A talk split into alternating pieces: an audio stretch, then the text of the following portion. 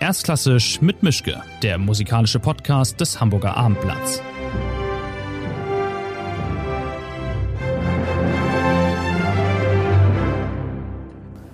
Schönen guten Tag zu einer neuen Folge. Ich habe einen Gast, ich habe ihn sogar leibhaftig vor mir. Wir sind jetzt auch nicht in meinem Arbeitszimmer, weder er noch ich, sondern im Westin rund um die Elbphilharmonie, in der Elbphilharmonie herum. Ist ein Gast, auf den ich mich sehr gefreut habe, weil es immer wieder sehr interessant ist, mit ihm zu reden.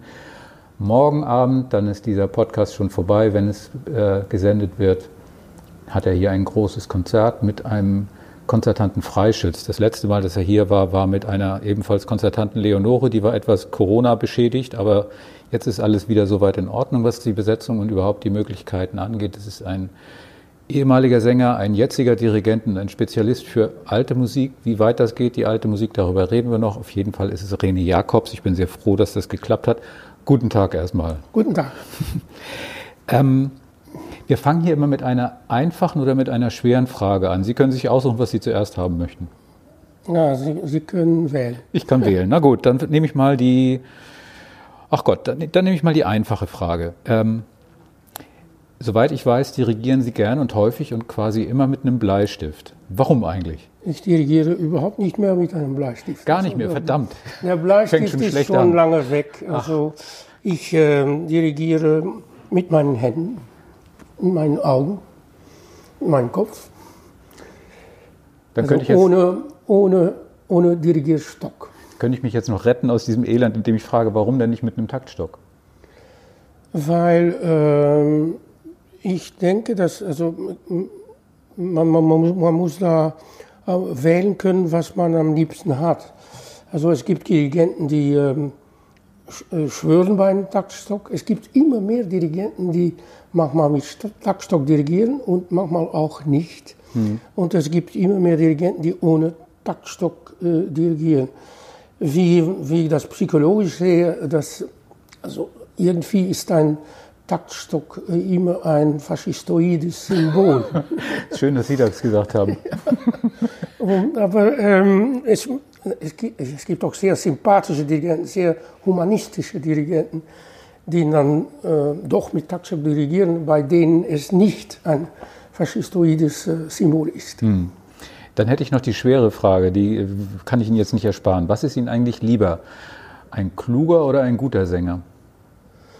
Ähm, ja, was ist das? Ähm, äh, ein guter Sänger ist immer ein kluger Sänger. Also das heißt, ein guter Sänger ist der, ähm, einer, der ähm, weiß, was, er, was mit der Partie gemeint ist, der den Text interpretiert ähm, und der das macht auf eine überzeugende, äh, stimmlich dann äh, äh, auf eine überzeugende Art. Also eine gute Technik hat und eine Stimme, die trägt, eine Stimme, die ähm, sinnlich sein kann, wenn die Musik sinnlich ist. Und ähm, also gut, dass Sie fragen äh, zwischen kluger und guter Sänger. Ähm, eine, eine dumme Frage wäre gewesen zwischen großen und kleinen Stimmen. nee, das wollte ich Ihnen nicht antun. Ja. Ähm, aber eine andere Frage, um, bevor wir nochmal auf die Musik oder bevor wir auf die Musik kommen. Ich habe entdeckt in Ihrem Lebenslauf, Sie waren mal, ich weiß gar nicht, ob Sie das leibhaftig waren, aber Sie haben zumindest, es steht da so, Sie waren eine Art Lehrer für Latein und für Griechisch. Ich, ja, ich habe ähm, auch ähm, Altphilologie studiert äh, ja, an der Universität und habe das drei Jahre lang ähm, unterrichtet, aber gleichzeitig war ich schon ähm, mit Musik und mit Gesang beschäftigt und ja. Ähm, irgendwann habe ich dann die Entscheidung ähm, genommen, um ähm, das Lehrerdasein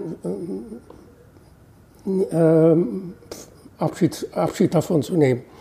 Und das war eine schwierige Entscheidung natürlich, weil man am Anfang äh, ist es wie ein ähm, Sprung ins kalte Wasser. Hm. Man weiß nicht, wie man ähm, da finanziell durchkommt. Sie waren an einer normalen Schule dann? Ja, in einer, in einer normalen Schule. Und so richtig Lehrer mit Kla Hefte raus, Klassenarbeit und ja, Noten geben und, und allem drum und dran? Griechisch, Latein, Ge ähm, äh, Geschichte und ähm, äh, ich bin sehr froh, dass ich, äh, dass ich dieses Studium gemacht habe, mhm. dass ich diese alte Sprachen gelernt habe, weil sie spielen in der Kultur eine so große Rolle und wenn man beschäftigt ist mit, mit vokaler Musik äh, aus äh, sowohl Oper als auch äh, Oratorium und man kann die Quellen von diesen Texten in der Originalsprache lesen, dann ist das nur, kann das nur ein Vorteil sein. Hm. Fast alles, was ich über Sie gelesen habe, irgendwo taucht immer früher oder später das Wort revolutionär auf. Also man muss das ein bisschen erklären. Sie haben mit dem Bereich der alten Musik hauptsächlich zu tun. Da geht es ja sehr viel darum, wie geht man mit dem Material um, wie interpretiert man die Quellen, wie hält man sich an Stilvorgaben oder auch nicht. Ähm, aber dieses Wort revolutionär ist doch eigentlich sonderbar, denn an und für sich sind sie doch was, sowas wie ein extrem wertkonservativer. Also ein Revolutionär würde doch sagen, wir spielen jetzt mal den Monteverdi mit einem 300-Mann-Orchester mhm. und holen uns große Wagner-Sänger und dann wollen wir mal gucken, wie das wird. Aber Sie machen ja im, im Prinzip nichts Revolutionäres, sondern gehen ja zu dem, was es eigentlich mal gewesen war und zu dem, wie es gedacht ist. Das ist ja nicht, das ist ja nichts Umstürzlerisches im Sinne von, ich werfe alles aus dem Fenster, was bislang Nein, also ich gehe zurück zu Vergangenheit zu dem Stück, wie es äh, gedacht war. Aber immer mehr ähm, bin ich beschäftigt auch mit, mit äh, nicht nur mit der Musik, aber mit ähm, den Textbüchern.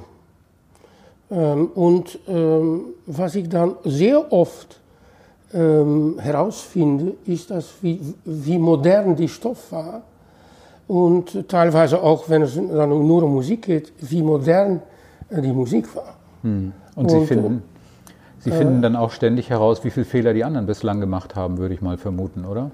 Ähm, also im Prinzip ähm, höre ich mich sehr wenig Aufnahmen an, zum Beispiel jetzt mit, ähm, mit Freischütz habe ich mich ähm, nur äh, einige Aufnahmen angehört, aber äh, für mich ist es nicht wichtig, um da die ganzen, ähm, die hunderte von Aufnahmen, die es von dem Stück wahrscheinlich gibt, ähm, anzuhören. Und ich höre dann Sachen, wo, wo ich sagen würde, ähm, ja, also für mich ist das das falsche Tempo oder aber auch Sachen, die ich sehr wundere. Hm. Ich würde gerne einmal nochmal auf, ich habe ein Zitat gefunden von Ihnen, das ist von 1987, also schon ein bisschen älter, aber weil wir hier in Hamburg sind, wollte ich mir das nochmal, habe ich das, war ich ganz froh, dass ich das gefunden habe, weil Sie auf diese Geschichte mit, wer macht eigentlich was und wie geht man mit, diesem, mit diesen Noten um und mit dem, was man richtig machen sollte. Ähm, Sie waren mal hier in Hamburg, die Geschichte finde ich nach wie vor so schön, wir haben da, glaube ich, schon mal drüber gesprochen und haben hier Gluck gemacht. Ähm, und haben dann dem Interviewer damals erzählt, Sie äh, sind in Hamburg und haben, da, Sie ich, haben gesagt, ich habe da meine ganze Naivität, was die Beziehung dieser Leute zur Musik angeht, verloren. Diese Orchestermusiker wissen mit der Musik gar nichts anzufangen. Da sollen sie vier Takte spielen und sehen überhaupt keine dynamischen Anweisungen. Wenn die so etwas zum ersten Mal sehen, ist es tot und klingt einfach nach nichts. Da habe ich gesagt, schaut her, die Sängerin singt das auch, das ist die gleiche Melodie und ich habe die Sängerin gebeten, es einmal vorzusingen mit Text.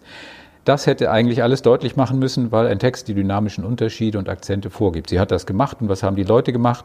Sie haben gelacht und gefragt, warum denn in den Noten nichts drin steht.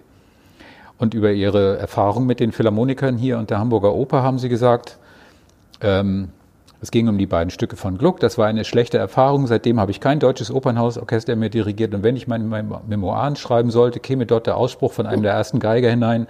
Die Musiker kannten das Stück nicht, sie mussten ein Arienvorspiel spielen, das ich ihnen vorgesungen habe. Mir wurde gesagt, sie, hier, sie sind hier nicht zum Singen da, sondern Aber zum, zum Schlagen. Schlagen. Außerdem bekam ich zu hören, dass man Renaissance-Musik nicht so sehr lieben würde. Das war Gluck, also noch nicht mal mehr Barock, sondern ja, noch später. Das war der Konzertmeister, der das gesagt hat. Ja, also Hamburg hat sie fürs Leben gezeichnet dann in der Hinsicht. Diese Erfahrung hat mich äh, irgendwie äh, gezeichnet. Aber ähm, also wenn ähm, es jetzt darum geht, diesen Glück oder andere Glückopern oder äh, egal welche frühe Oper zu machen, weiß ich schon, dass das mit Orchester, die diese Musik an erster Stelle lieben, mhm. dass das viel besser geht. Mhm. Und das, ähm, was, was ich in Frage stelle, ist nicht nur diese, das Hamburger Opernhaus, aber ist ähm, das Open System im Allgemeinen ähm, in Deutschland und, und in der Welt. Das, mhm. das, ähm, das Repertoiresystem, mhm. was ich da auch, was meine Unschuld ähm, weggenommen hat, da war, dass ähm, je, ähm, jede Aufführung war mit einer anderen Besetzung. Schrecklich für es war, Sie. Es war eine, eine, kleine Besetzung und es war manchmal die ganze äh, Cello-Gruppe war neu. Mhm.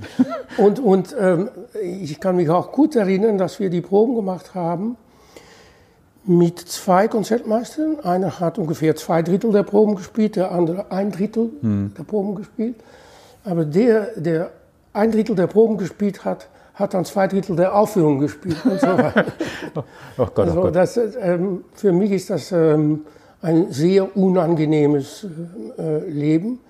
Und ich komme einfach mit einem Orchester wie ähm, FBO jetzt, Freiburg Barockorchester, es gibt auch andere, sehr viel besser aus, weil das sind keine Angestellten. Und die ähm, spielen eigentlich jeden Abend, als ob ihr Leben davon abhängt. Mhm. Und ähm, am liebsten mache ich mit, mit, so einem Orchester jetzt Werke, wie zum Beispiel äh, den Freischütz, den, den sie sonst nie spielen. Mhm. Und vielleicht so nur äh, oberflächlich kennen, aber und, und auch vielleicht nicht lieben wie der Fall war auch mit der Missa Solemnis von, von Beethoven. Und, ähm, und jetzt lieben sie alle das Stück. Also ja. Sie sind verliebt in dem Stück.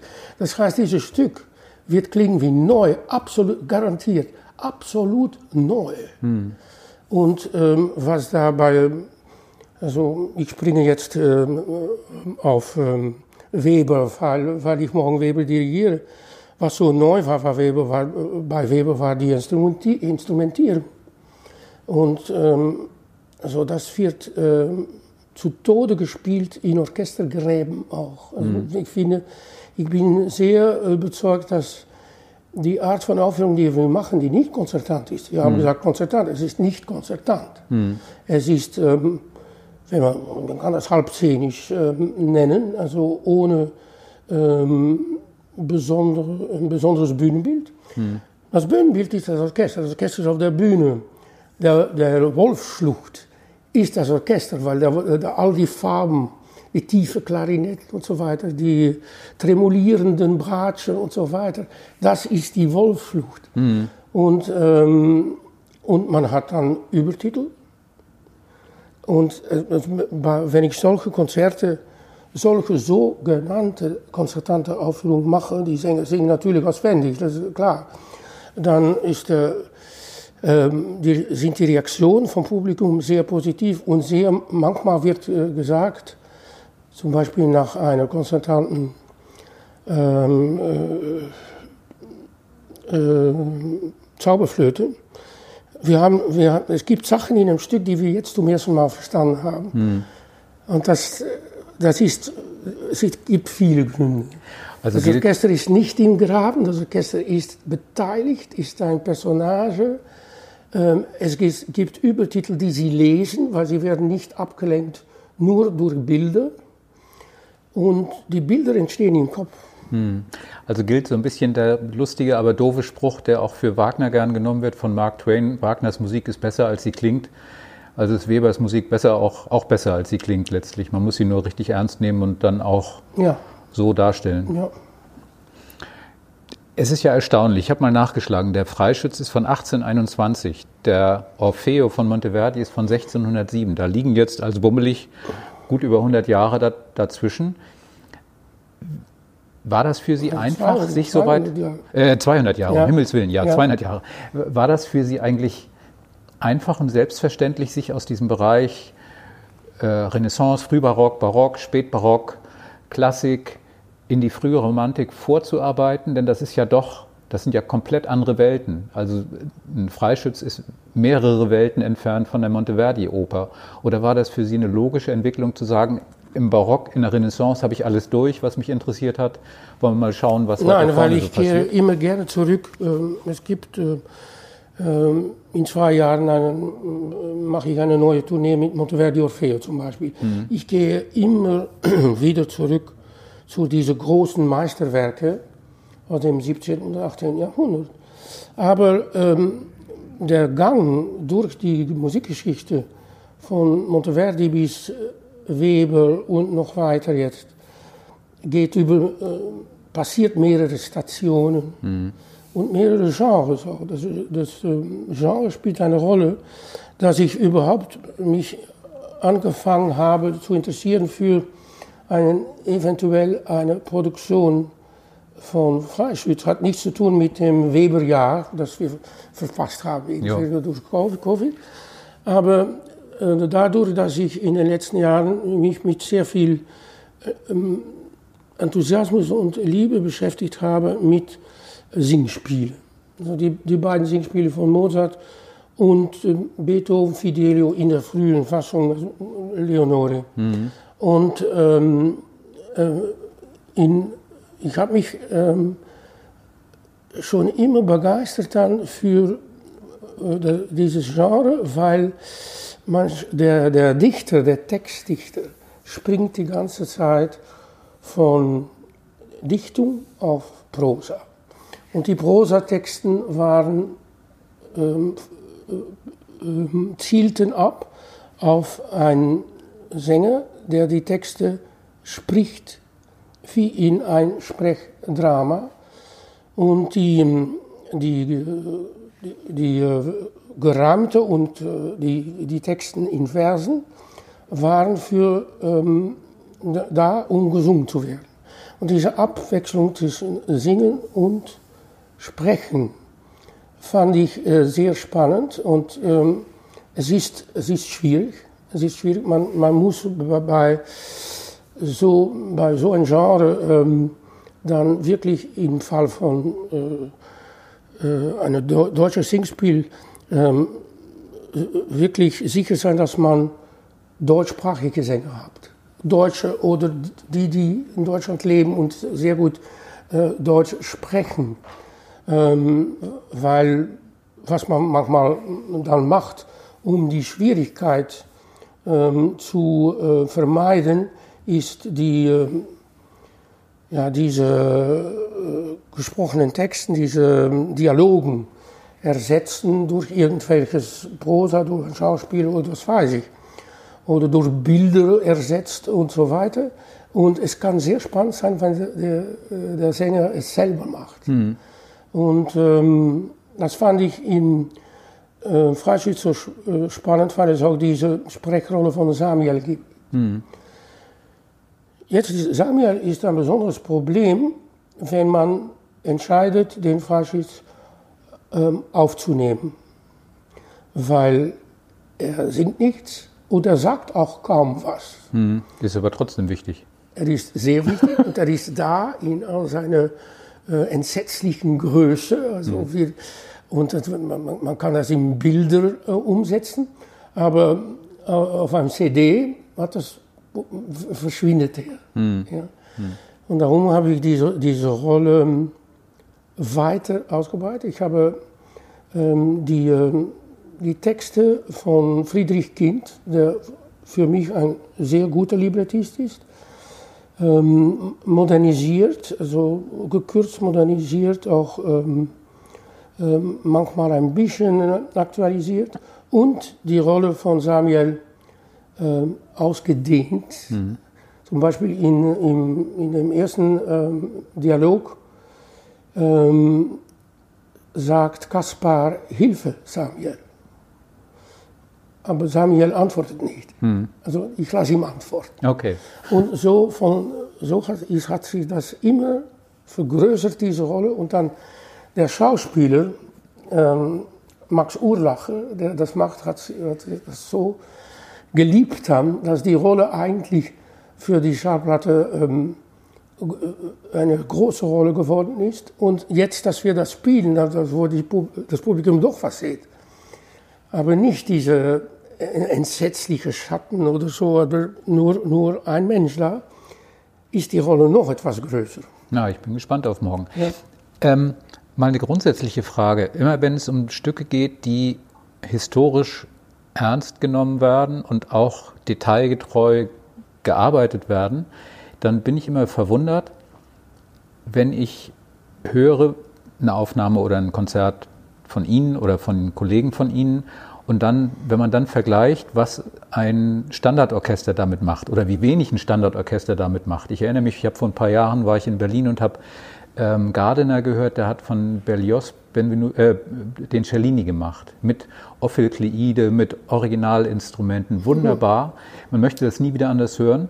Und dann denke ich mir immer, wenn so ein, so ein deutsches Opernbeamtenorchester dann sich hinsetzt und sagt, wir spielen jetzt mal so ein keine Ahnung, wir spielen so einen Mozart weg, wie er da so steht, oder irgendeine andere Oper, wie viel da verloren geht. Ist das eigentlich, sehen Sie das als, als Trägheit an, als Faulheit, als, äh, keine Ahnung, als Pragmatismus, weil man im Rahmen des Dienstplans gar nicht anders kann, als mit ein paar Proben das Stück auf die Bühne ja. zu stellen und dann kommt schon wieder das nächste?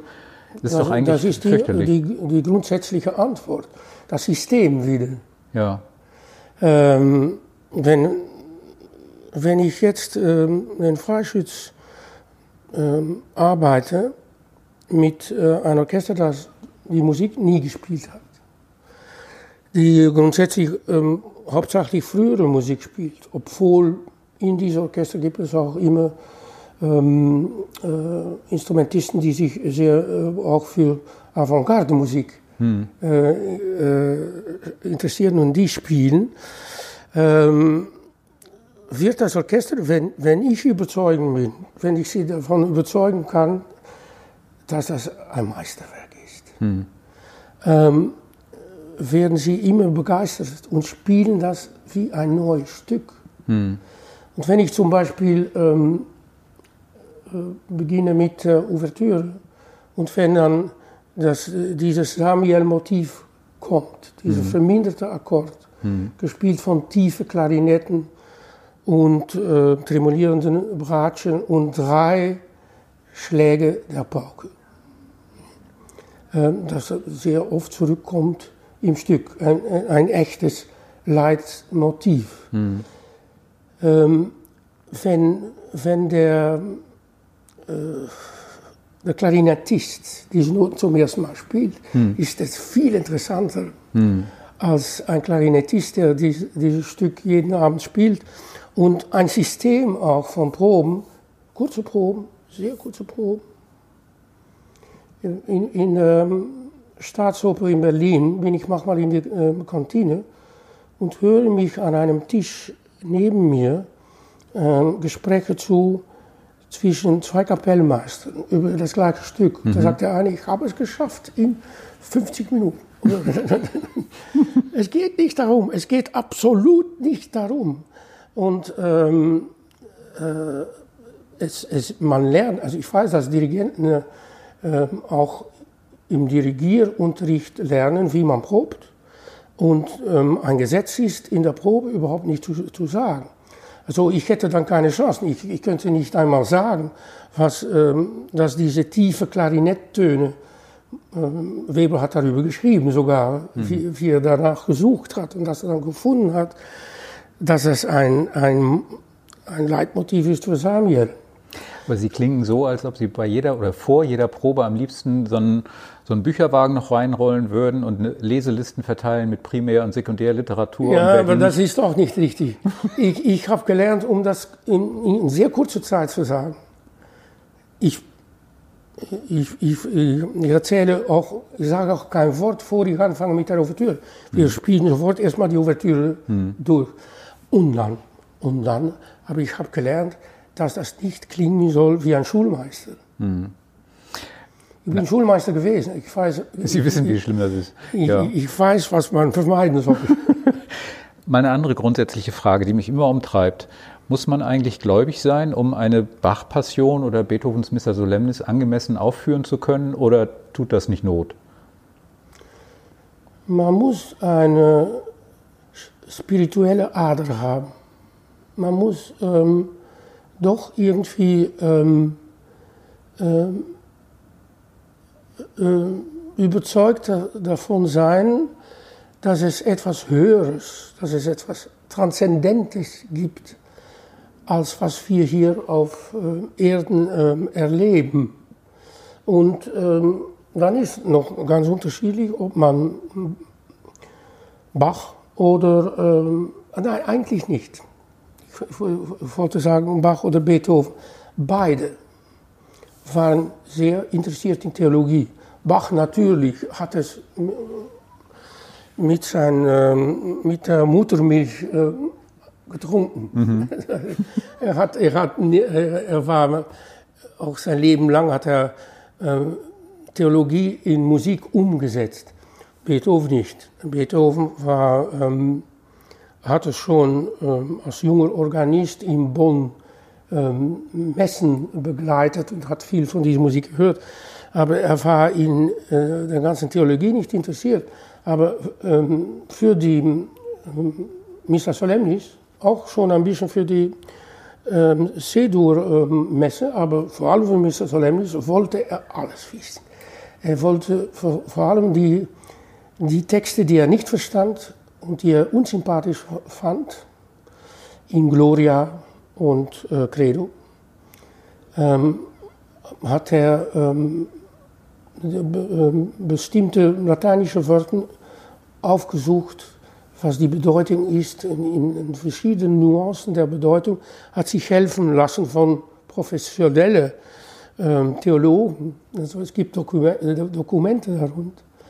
Und, ähm, und dann das Unterschied natürlich, dass er, äh, dass man sofort an der Musik merkt, welches Element der Theologie er irgendwie liebt. Hm. Nicht, dass er da glaubt, aber ähm, dass er ähm, zum Beispiel die Menschwerdung Jesu,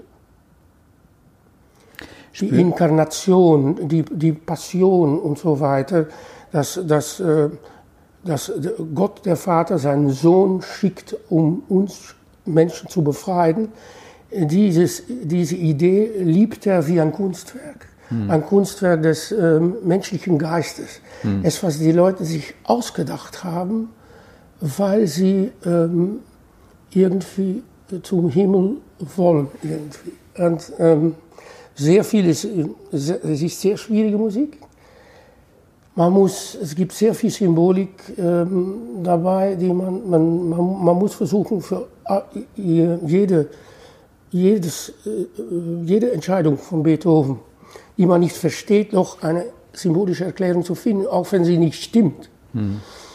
Ähm, zum Beispiel äh, bei der Missa Solemnis, was ähm, sehr, sehr schwierig ist, ist, dass er so hoch schreibt, Beethoven. Dass der, vor allem für Sopran, für Chorsopranen, die sehr, sehr hoch singen und manchmal ähm, äh, so hoch, dass es angestrengt klingt.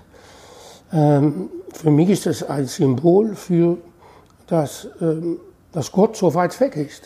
Mhm. Wenn wir zu Gott wollen, müssen wir hoch singen. Aber und nicht alle schaffen es, so hoch zu singen. Ja.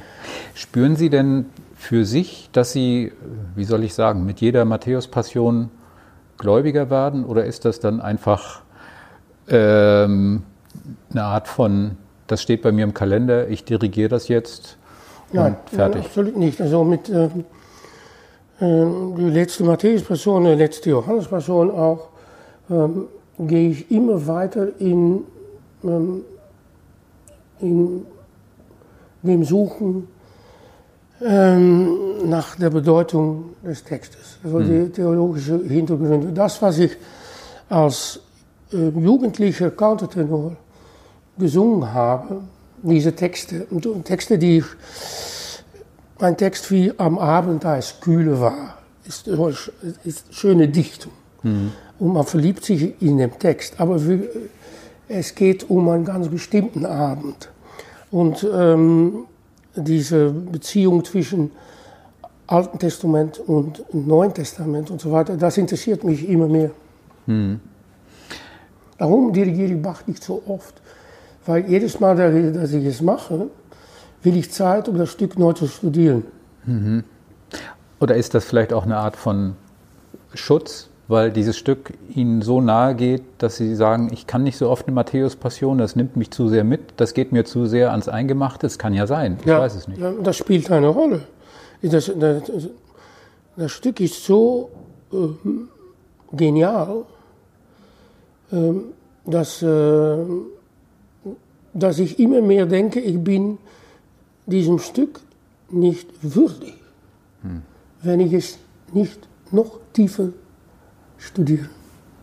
Das ist eine fürchterliche Situation, wenn Sie sich vor jedem Konzert sagen, eigentlich bin ich gar nicht gut genug. Nein, aber es geht ja nicht für jeden Konzert. Es geht um eine Produktion, also Okay. eine neue Ja. oder mit, einem- mit einem neuen Orchester vielleicht. Also, Hm. ähm,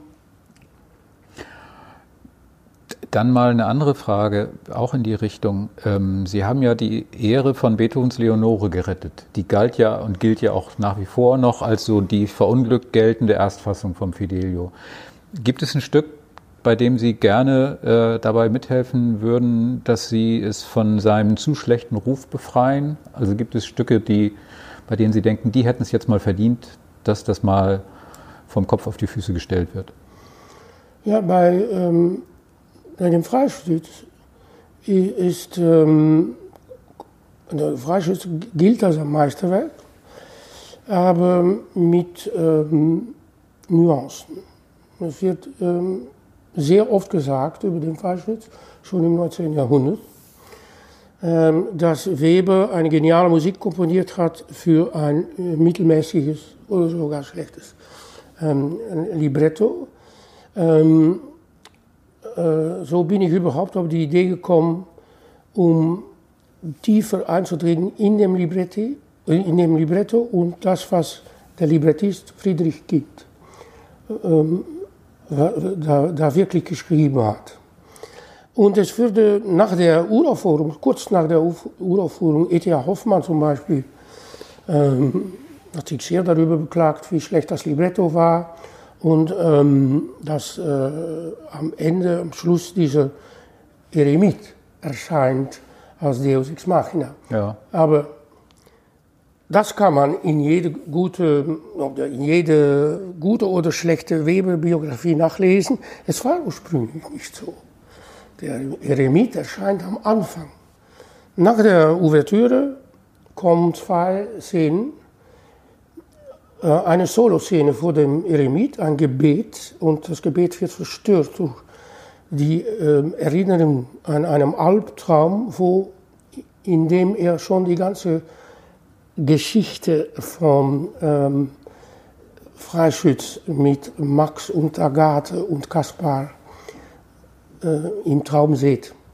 Und dann in der zweiten Szene besucht Agathe ihn. Weil für Agathe ist ähm, dieser Eremit eine, eine Vaterfigur. Ihr ach- echter Vater, Kuno, liebt sie nicht so. Weil sie ist ein Militarist, sie ist ein Waffenfreak. Und ähm, sie, ist, sie geht da regelmäßig hin, um ihm, ja, ein Eremit lebt, lebt von das, was er von Leuten kriegt, Obst und Milch zu bringen. Und äh, er, ähm, weil er diesen Freund, äh, diesen Traum gesehen hat, wo Agathe äh, äh, durch äh, erschossen wird, ja, ähm, schenkt er sie weiße Rosen. Und diese weißen Rosen, die kehren dann am Ende zurück. Jungfernkranz und so weiter, die weißen Rosen kommt. Man fragt sich ab, wo, woher diese weißen Rosen und so weiter. Ähm, der Kind hat sich sehr darüber beklagt, dass äh, Weber das nicht vertont hat, hat ähm, diese für mich historischen Worten ausgesprochen. Meine Opa ist zu einer Statue geworden ohne Kopf. Und er hat versucht, den, Kopf draufzusetzen. Ja. Und man, gut, man muss gut wissen, dass äh, der Karl Maria von Weber diese Szene gut fand und sie äh, vertonen wollte, aber sie ist eine Frau. Caroline Brandt, eine Sängerin, eine Soubrette, die, ähm, äh, die ihm davon abgeraten hat und er hat immer in, in das Urteil äh, von Caroline geglaubt, als jemand, der Instinkt hat für was bühnenwirksam ist. Und Hätte er sie- mal nicht getan, und vielleicht. sie fand es sehr bühnenwirksam, dass nach dieser lauten Ouvertüre das Stück anfängt mit einem lauten Schuss. Na gut, äh, also das Stück ist dann in der Urfassung besser als das, was man so kennt, aber ähm, es gibt nichts, was Sie jetzt, gibt es ein Stück, was Sie als nächstes drängt und juckt und reizt, wo Sie sich sicher sind, wenn ich da mal dran gehe, dann wird das deutlich spannender, als bislang so bekannt ist? Oder Nein, also es gibt so einige Stücke, ähm, äh, aus dem 19. Jahrhundert, die ich sehr gerne machen möchte, wo jetzt noch nicht die Idee äh, da ist, um ähm, dass ich da, daraus jetzt mehr machen würde als jemand anderes. Also ich, auch, auch, bei ähm, äh, Weber war das nicht der Fall. Also mhm. ich finde die We Musik von Weber natürlich, so wie sie ist, so genial. Was mich wirklich angezogen hat, ist diese Musik mit Originalinstrumenten zu spielen. Wenn diese mhm. vier Hörner anfangen in der Ouvertüre, die, stehen, die vier Hörner stehen für das ist ein Symbol der Natur, vom, des Waldes. Und es sind Naturhörner, die spielen. Mhm. Ist das, klingt das für mich sehr viel richtiger. Ja. Was muss eigentlich passieren, damit Sie äh, sich sagen, ich dirigiere jetzt mal Mahler oder Sibelius oder Tschaikowski kann man ja auch historisch korrekt angehen, wenn man das möchte. Ist das, ist, steht da bei Ihnen irgendwo so eine Schmerzgrenze und Sie sagen sich bis dahin und nicht weiter? Oder ist das Musik, die Ihnen nein, am Gemüt nein, vorbeigeht? Also, oder? Sie fragen, was muss passieren? Ja. Ähm, das, was passieren muss, ist, dass ich 150 Jahre lebe. ja, wer weiß. Gute Pflege, dann klappt das. Äh, ich, ich, ich brauche viel Zeit eigentlich, um, um ich bereite die Sachen immer mehr ähm, tiefgehend vor. Hm. Und ähm, wenn ich dann kleine Sprünge mache in der Musikgeschichte, ist das noch ein extra Grund, um mir Zeit zu nehmen.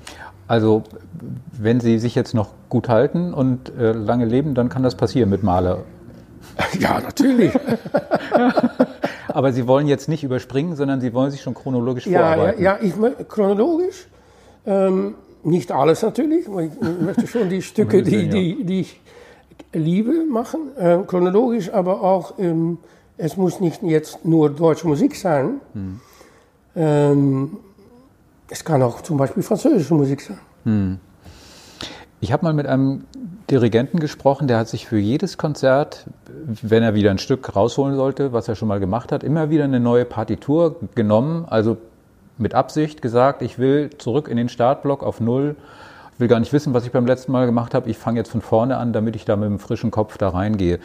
Können Sie das verstehen oder ist das für Sie völlig Ich kann das sehr gut verstehen. Ähm, ich habe schon auch für bestimmte ähm, Stücke mehrere Partituren. Mhm. Aber bei mir ist dann äh, wahrscheinlich der Grund auch, nicht, dass ich alles ähm, anders machen möchte. Aber ich, ich verstehe die, Idee von den Dirigenten, mhm. ähm, weil wenn er die alte Partitur nicht mehr anschaut mhm. und dann die neue Partitur studiert und vielleicht einrichtet und dann ver, ver, vergleicht mit was er damals gemacht hat, wird er Sachen herausfinden, die er doch noch immer macht mhm. und andere Sachen nicht. Hm. Aber bei mir ist es oft der Grund, dass ich beim ähm, ein, meine Partitur markiere, einrichte. Das kommt aus der Zeit, als ich ähm, eine Brille trug und sehr schlechte Augen hatte. Also ich musste mit Farben äh, einrichten. Jetzt sind die Augen äh, operiert und ich äh, trage keine Brille mehr, seit ich äh, zwölf Jahre alt war. Mhm. Und äh, das brauche ich nicht mehr. Aber ähm, es ist schon passiert, dass ich eine neue Partitur ähm, nehme, kaufe und ähm, einrichte, weil zu viel Sachen in, de, in der alten Partitur standen, die, die nebensachlich sind. Hm. Haben Sie eigentlich sowas wie so einen archäologischen Ehrgeiz, dass Sie sich sagen, irgendwann im Leben will ich nochmal in eine Bibliothek gehen, in eine Notenbibliothek und dann mache ich dann da eine Schublade auf und dann liegt da eine Monteverdi-Oper drin und ich bin der, der sie gefunden hat. Ja. Das gar nicht so, dass es da Werke gibt, wo sie, bei denen Sie sich denken, wo immer ich in eine Bibliothek gerate, suche ich hm. mal nach, ob da noch was ist, was ich immer schon mal nein, finden nein, wollte. Also viel früher, viel früher, wo, in der Zeit, wo ich noch nicht dirigierte und nur, Sänger war und mir freie Zeit habe, hatte, bin ich oft in Bibliotheken gegangen, um Musik zu suchen, die, ich, äh, die gut war für meine Stimme. Mhm. Ja. Aber jetzt als Dirigent nicht. Also wenn, ich hoffe nur, dass ähm,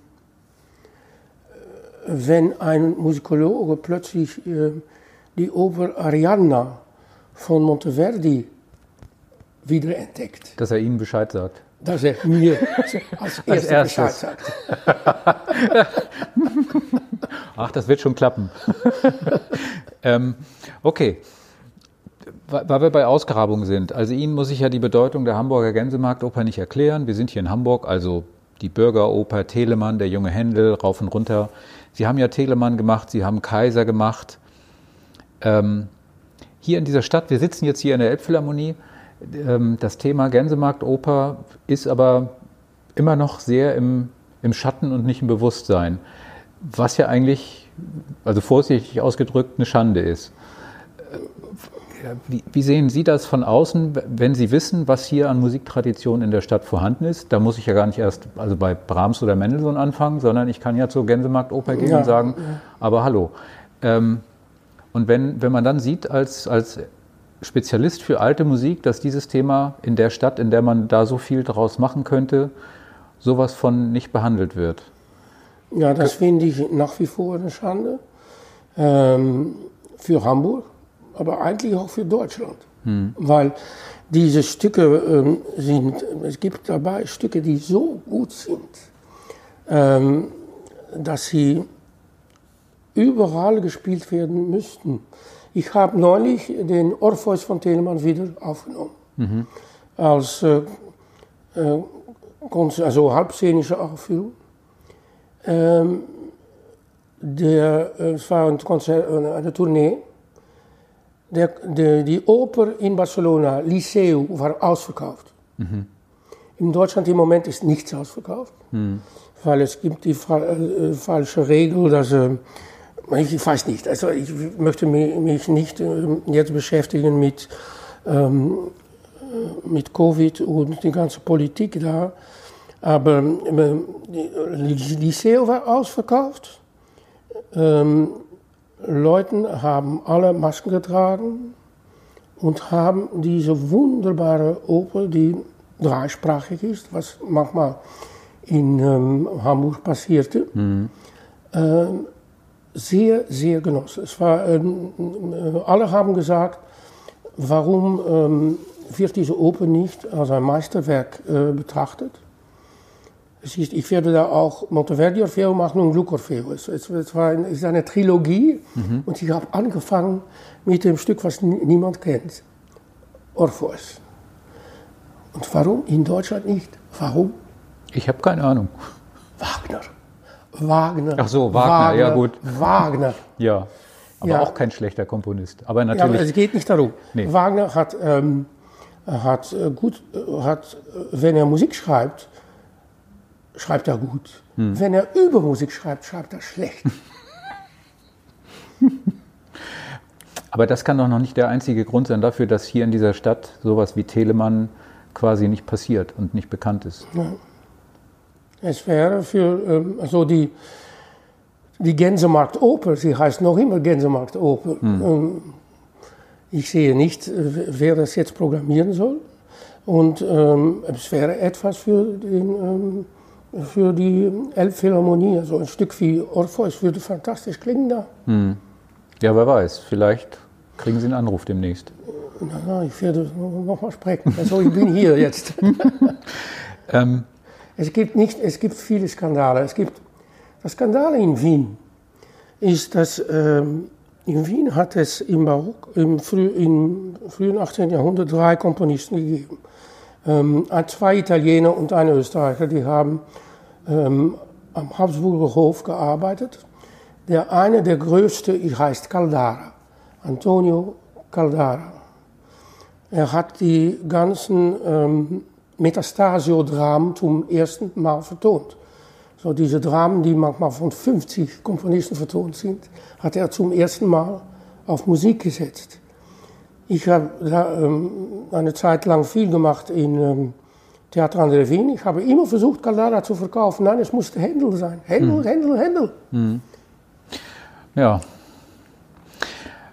Mal eine andere grundsätzliche Frage. Ähm, ist der Trick für den Erfolg eigentlich, so wie Sie vor dem Konzert alles über das Stück und die Musik zu wissen, um es dann im Konzert komplett zu vergessen und dann also nur noch aus dem Bauch, also nur noch in großen Anführungszeichen, aus dem Bauch heraus zu dirigieren, also zu sagen, Vorwissen schön und gut, aber ich bin jetzt hier im Moment, das Konzert zählt und es zählt nicht, wie viele Bücher ich eigentlich vorher gelesen habe, mhm. weil für Sie ist ja essentiell und wichtig, dass Sie sich rundum 360 Grad informieren um das Stück, ja. bevor Sie es anfassen und erst recht, bevor Sie es auf die Bühne stellen.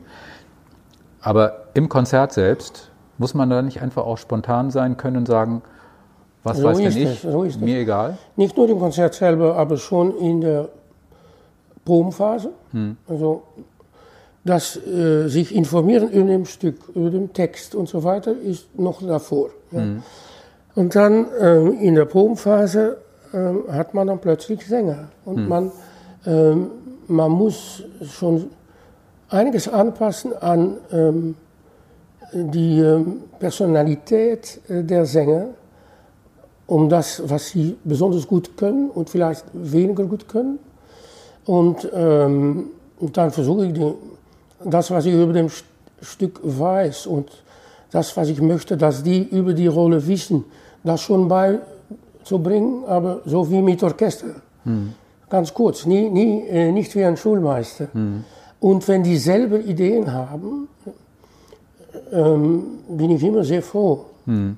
Ich bringe für Barockmusik gibt es immer dieses Problem von Da Capo-Arien und was man mit diesen Da Capo-Abschnitten macht. Also man, sehr oft wird das Wort verzieren benutzt, was für mich überhaupt nicht stimmt. Also, es sind Variationen.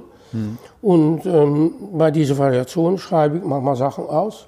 Aber wenn die Sänger das dann nachher wieder frei einrichten oder neue, Neues beibringen, äh, das sind für mich die besten Sänger. Mhm. Ja. Ähm, und wenn dann das Konzert kommt, also so eine Tournee, wie wir jetzt machen, je, äh, jeden Tag ist, äh, muss ich sehr schnell Sachen entscheiden, weil die Sälen sind so unterschiedlich. Mhm. Wir waren in Freiburg, wir waren in äh, Wiesbaden, in Köln und jetzt in der Elbphilharmonie. Elbphilharmonie weiß ich, also es ist nicht egal, wo die Sänger stehen. Um Himmels Willen, ja. Ganz wichtig. Also, was ich äh, in Freiburg gemacht habe, kann ich nicht hundertprozentig umsetzen hier. In Köln war schon, in Köln klingt es auch besser, wenn die Sänger hinter dem Orchester singen. Hm. Also ein Teil von was ich in Köln gemacht habe, kann ich hier übernehmen. Aber ich muss noch einiges adaptieren morgen. Ja. ja. Ganz andere Frage mal. Ich habe mal mit Ton Kopmann gesprochen. Der hat, glaube ich, ein Altersheim aufgekauft, um seine ganzen Noten, Stiche und ich glaube neun Chamberlain unterzubringen und so. Haben Sie das Problem auch oder Nein. Sie haben Sie in überschaubaren Präsenzbibliothekbestand oh, und Cembalo ja. gar nicht oder? Oh ja, also äh, ich habe zu Hause nur ein ähm, Erach-Klavier, also hm. Ende 19. Jahrhundert ist mein einziges historisches Instrument. Und ähm, ich habe sehr viele moderne Ausgaben von Musik, also moderne wissenschaftliche Ausgaben. Ich bin nicht jemand, der ähm, äh, die ganze Zeit ähm, antiquarisch Musik kaufen will, um nur äh, die Musik, diese Noten zu haben. Also ich hätte gedacht, Sie hätten so zehn Raummeter Regale und würden also da immer selig ich dran. Bücher. Ich habe viel Bücher, ich habe viel Partituren. Ähm, zu den Büchern gehören noch Bücher über Musik. Also ich lese sehr gerne über Musik, obwohl ähm, man verliert immer viel Zeit. Man, man, es gibt sehr gute Bücher und dann andere Bücher, wo man sofort sieht, oh mein Gott, der hat das geschrieben von dem und so weiter. Ähm, das finde ich ähm, spannender als ähm, Originale zu haben. Ich bin, ich bin so nicht. Also, aber kein Instrumentensammler in dem Sinn, der sagt, nein. dieses Cembalo muss ich nein. haben, sonst ist mein nein, Leben vorbei. Nein, nein. Hm. Ist, ist, aber auch vielleicht ein bisschen angenehmer und weniger anstrengend ja. dann. Ähm, ich habe versucht, über Sie herauszufinden, was Sie wohl so noch machen, außer Musik. Aber das Einzige, was ich gefunden habe, so in etwa, war der Satz, ich bin auch ein, ein ich liebe auch gutes Essen. aber äh, das tun ja die meisten. Ja, aber ich könnte mir vorstellen, dass Sie, äh, also jemand, der so als Dirigent ist, ist wahrscheinlich entweder ein ganz toller Koch oder jemand, der sich sehr gerne gut bekochen lässt. Ich weiß jetzt nicht, was, ist, was trifft für Das Sie Zweite. zu? Das Zweite. Ja, Also selber kochen lausig, so wie ich. nein, selber kochen, ähm, das dauert, das dauert zu lange. Ah, Okay. Aber ähm, das ist was, womit man Ihnen eine Freude machen kann, wenn man Ihnen sagt, Ja, ja. Sieben ja, Gänge, Ja, du wenn hast die Sie Wahl. für mich ein, ähm, eine gute Adresse habe, haben in Hamburg ähm, heute Abend, suche ich noch was, bitte. ah, es gibt ein Restaurant, das heißt The Table, da muss man aber ungefähr ein Jahr vorher, glaube ich, sich Ja, ja, nee, das, das, das, das geht nicht. Ähm, Nochmal auf die Musik zurückkommt oder auf diese Arbeit an, an Opernhäusern.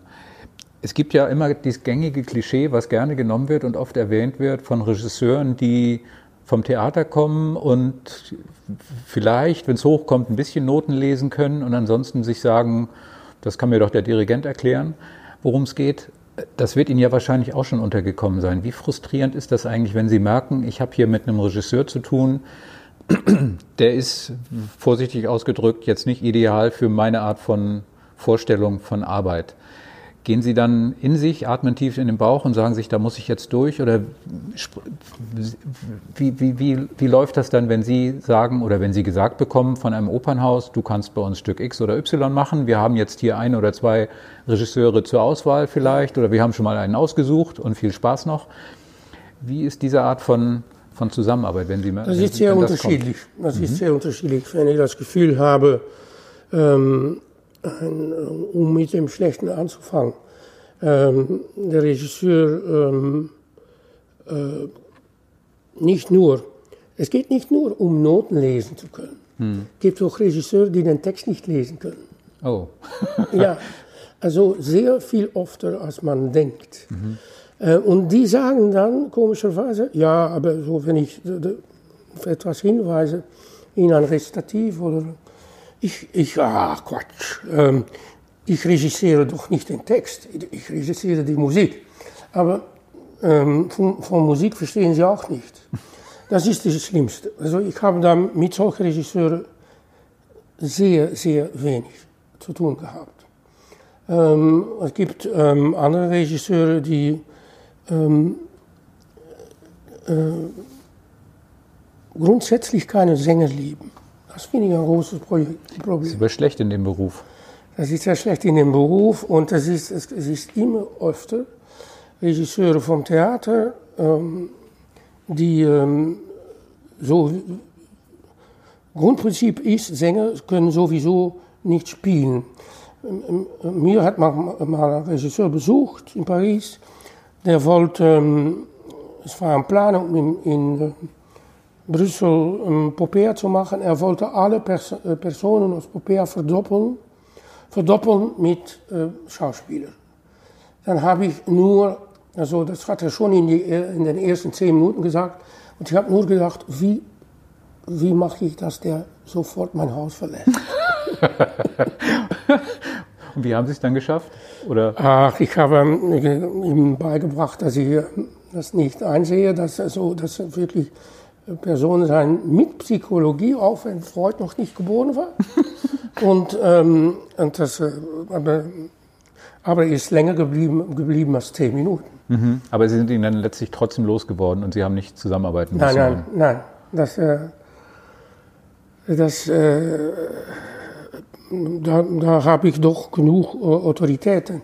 Wenn ich das dann berichte äh, an dem Intendanten, dass ich das nicht äh, für mich nicht gut finde. Aber es gibt andere Regisseure, mit, mit denen ich sehr, sehr gerne zusammengearbeitet habe und noch immer mache.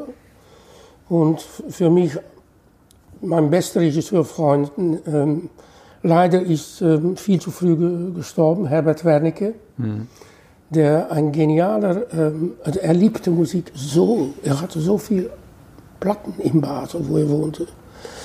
Er liebte ähm, ähm, die Sänger auch als, als Figuren. Also er konnte f- sofort aus einem Sänger, der kein geborener Schauspieler war, nicht einen guten Schauspieler machen, aber er hat ihm Sachen gefragt, um zu tun, die äh, als ja, der, die, die Figur von Ottone zum Beispiel in Popea wurde irgendwie ähm, äh, touchant, sagt man im Touching. Touching, Rührend. rührend. Ja. Unhändig, aber rührend. Eine Frage, die man sich vielleicht mit zunehmenden Berufsjahren stellt. Wie sicher sind Sie sich eigentlich, dass Sie immer recht haben? Ah, ich bin ähm, äh, sehr lange manchmal unsicher, ob ich recht habe. Hier bei dieser Produktion von Freischütz äh, mit dem ganzen Prolog, weil der Prolog hat Weber nicht vertont. Es gibt keine Musik und ich habe Musik zusammengestellt aus Themen von Weber.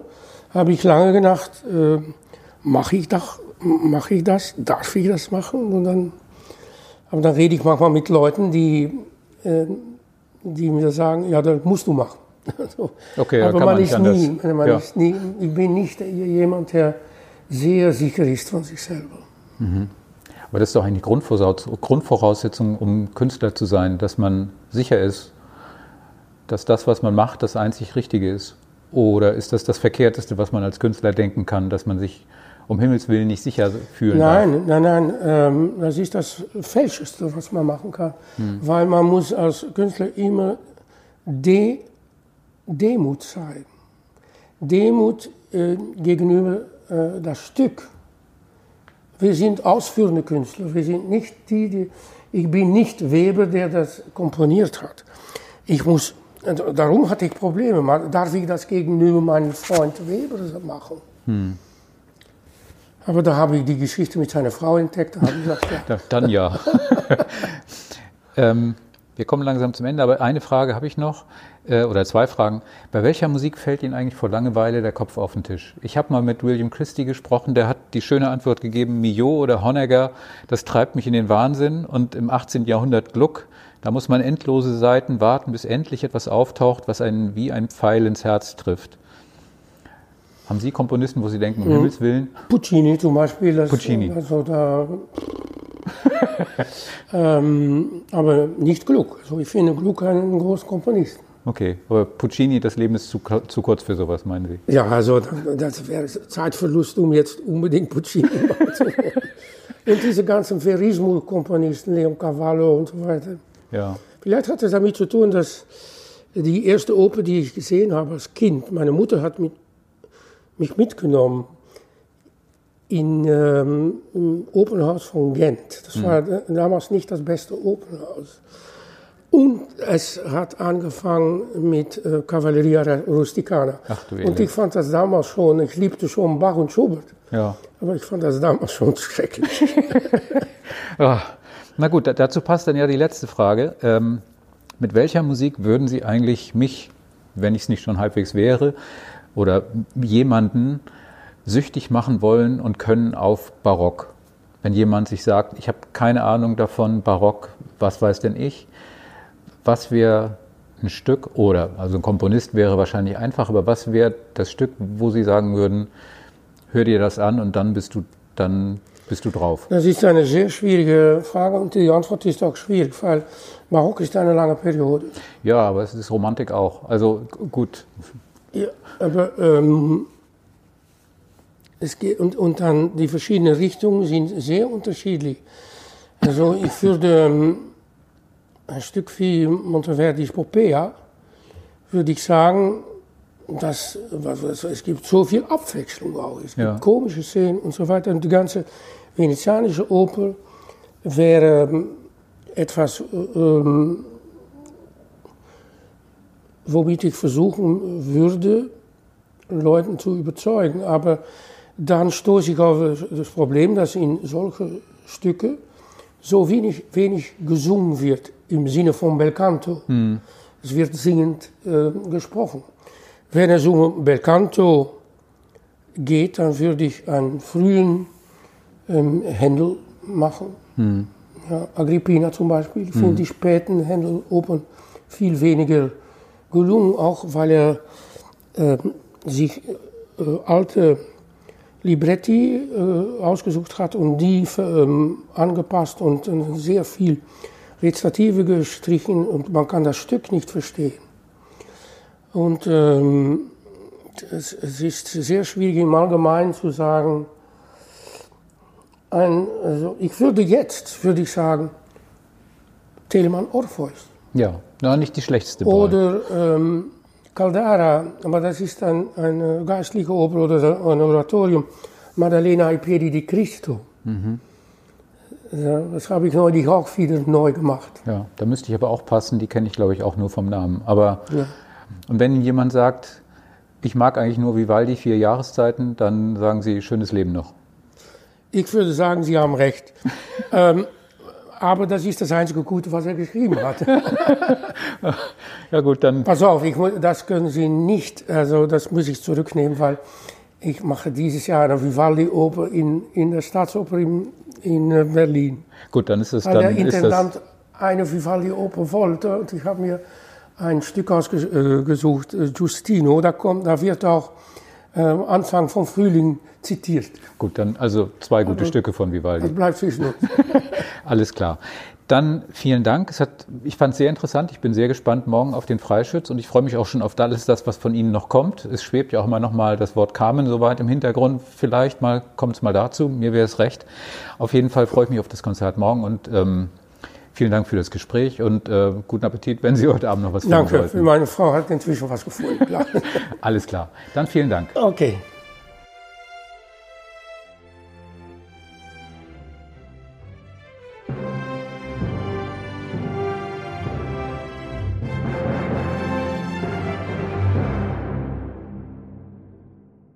Weitere Podcasts vom Hamburger Abendblatt finden Sie auf abendblatt.de slash podcast.